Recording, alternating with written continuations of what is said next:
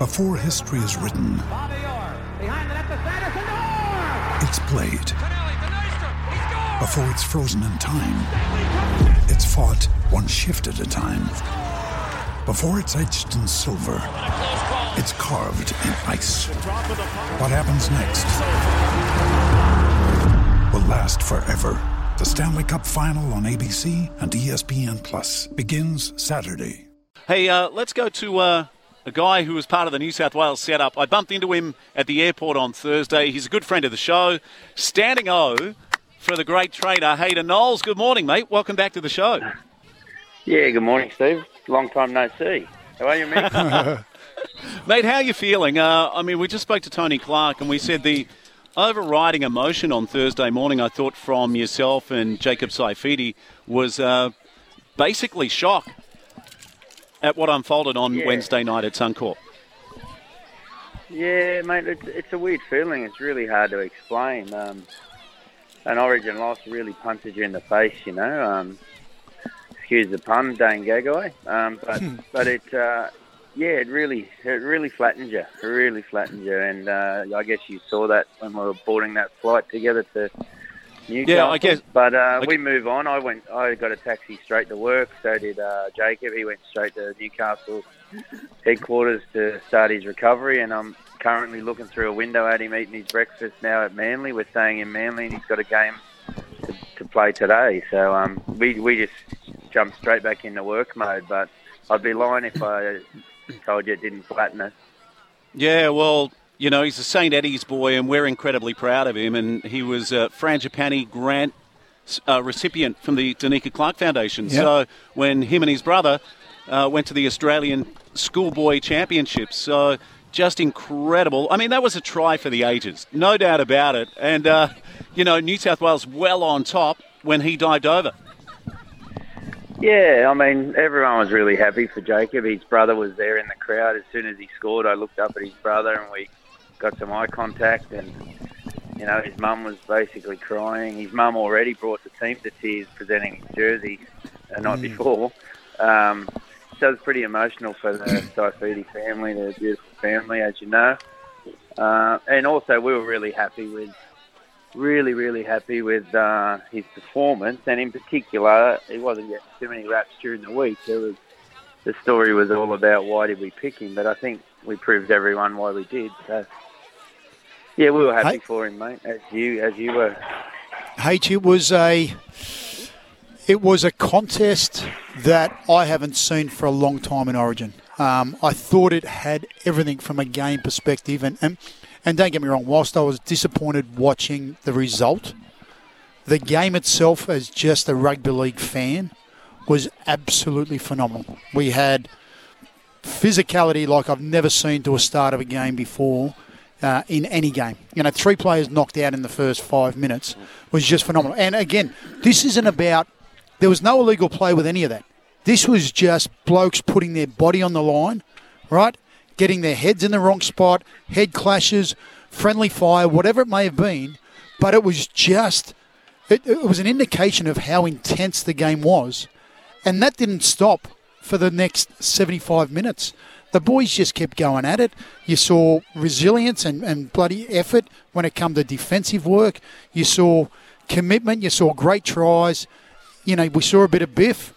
Um, you know what? I don't think there was too many rugby league fans who walked away from that game saying anything but praising rugby league. Uh, and it was just fantastic. And again, mate, whilst it's tough to handle the result, the game itself was outstanding.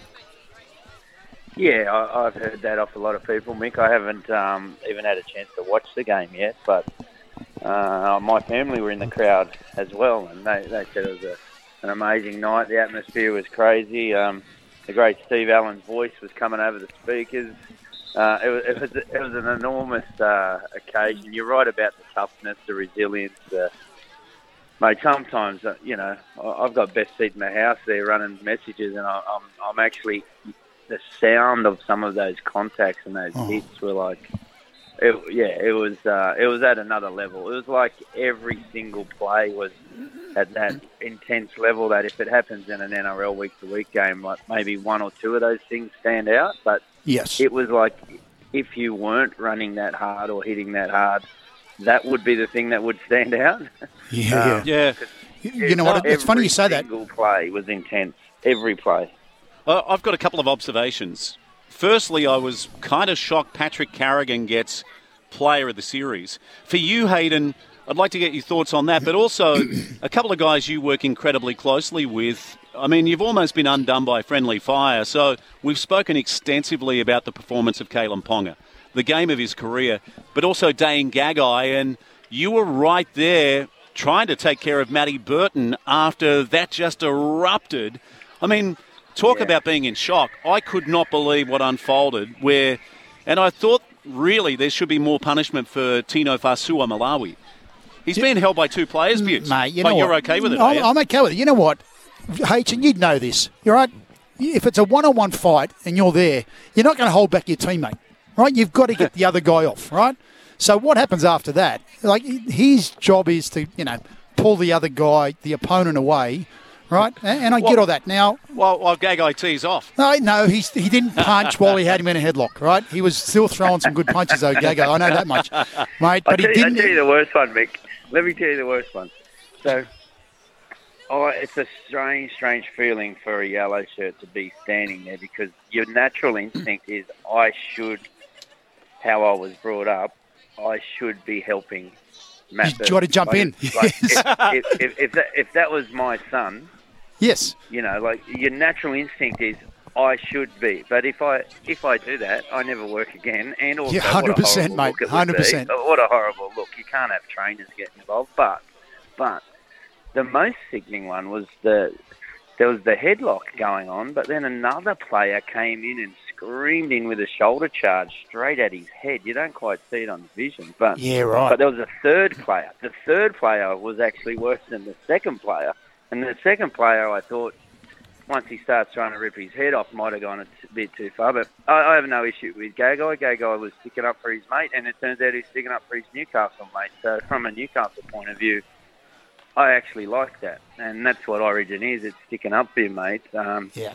I probably shouldn't condone the punching bit, but that happens. And Hey, mate, you know what? I didn't this is like. I didn't like the next part. I didn't like. yeah, the yeah. next part. You, after. you know what, mate? Uh, And this is what this is where we're at at the moment, right? In terms of our game, right? That sort of punching. Our game has done so much over the last five or ten years to eliminate this stuff. Okay, it is a physical contest, right? It is a contact sport, and you know times where intensity gets the better of you or whatever it is, frustration is going to come out, and it comes out physically, right? So I've got no problem with this. The players were dealt with the way the game wants them to be dealt with, right? But I'm telling you right now, there's not one person who watched that game, right, who was disappointed about the fact that there were a couple of punches thrown. Yeah, and I, I think if you asked H, probably the dec- apart from Benny Hunt's try, the decibel meter probably went through the roof at that moment. H, I also want to touch on it, and you touch on about the intensity, mate, of the game itself. I saw a stat Yeah. early in the game where I think it was the intensity level was 25% higher on average above an NRL game. And I dare say that would have been maintained throughout the uh, the entire game. So it it would have been interesting to look at the GPS and the monitoring system and how, you know, what the numbers look like in relation to uh, where those athletes were at because they did not hold any back at any stage. I know, Mick. It's incredible. I mean, I haven't even gone over those numbers yet, but uh, as you say, the speed of the game, but the contact level of every action was just on another level. Like the intensity of every action um, rose to another level, and it was. I, I guess it's like you said, it was a game for the ages. But back on your comment about uh, Carrigan, mate, uh, a lot of respect for him. He's uh, he does a lot of the stuff I really value. Steve, I think you asked about Carrigan. He he does a lot of the effort type stuff that I look for, and and no one, not many people see. Mick knows how much we value Yep. that stuff, and to be honest, like he did, he did that the whole series for Queensland. So good luck to him. Um, Yep. Yeah, Yeah, mate. H- um, H, then the just before wash-up- we- the wash-up's been interesting. Yeah, just before I just we wrap the this. Joey Johns video. Oh yes, and Joey and his comments in relation to the Queenslanders. Wow, Right, that was funny. showed it to me. No, he's Hey, done mate- another one, a four-minute one. It's great. Oh, has he? Right, okay. The extended mix. The extended mix. Hey, right. uh, just before we wrap this up, uh, I know you're heavily involved with Women's Rugby League, and I've got to say, one of the earlier games, in fact, the curtain raiser, was the Queensland versus New South Wales ACT schoolgirls. Buttes, it's one of the best junior games I've ever seen. It kind of had everything. There was a, a girl who scored a hat trick, Ebony Raftstrand Smith. A lot of players from Keebra Park High School, a lot of players from Marsden High School, like you know the famous schools in Queensland. Any from Currumbin? Uh, actually, there wasn't a player from Palm Beach Currumbin. Oh. I cannot believe it. But full time score 30 points to six. Afterwards, I told H about this. The two speeches from the New South Wales ACT captain and also from the player of the match from Queensland, who started by doing a, an acknowledgement of country, they were both brilliant. Absolutely brilliant. And I said to H that if that's the future of women's rugby league, like the next generation coming through, we're in very good hands, aren't we, H? We are, mate. I saw a, a little bit of that game, and I I sent some photos of the game back to a group of girls on the Central Coast because, mate, the Central Coast is um, is really going well at the moment for young female rugby league, and there's a, a fair pathway. I mean, at the club I'm at, Newcastle Knights, they invest heavily in the women's game, but I mean, there's some great young players on the coast. Queensland were a step ahead, I think, Steve, up there. They've been their pathways system's been going for a couple of years, and I, I felt they were a bit ahead of New South Wales. But uh, in a couple of years' time, there's some girls off out of the Central Coast that'll probably be on that arena when you're calling the game in those stadiums, Steve.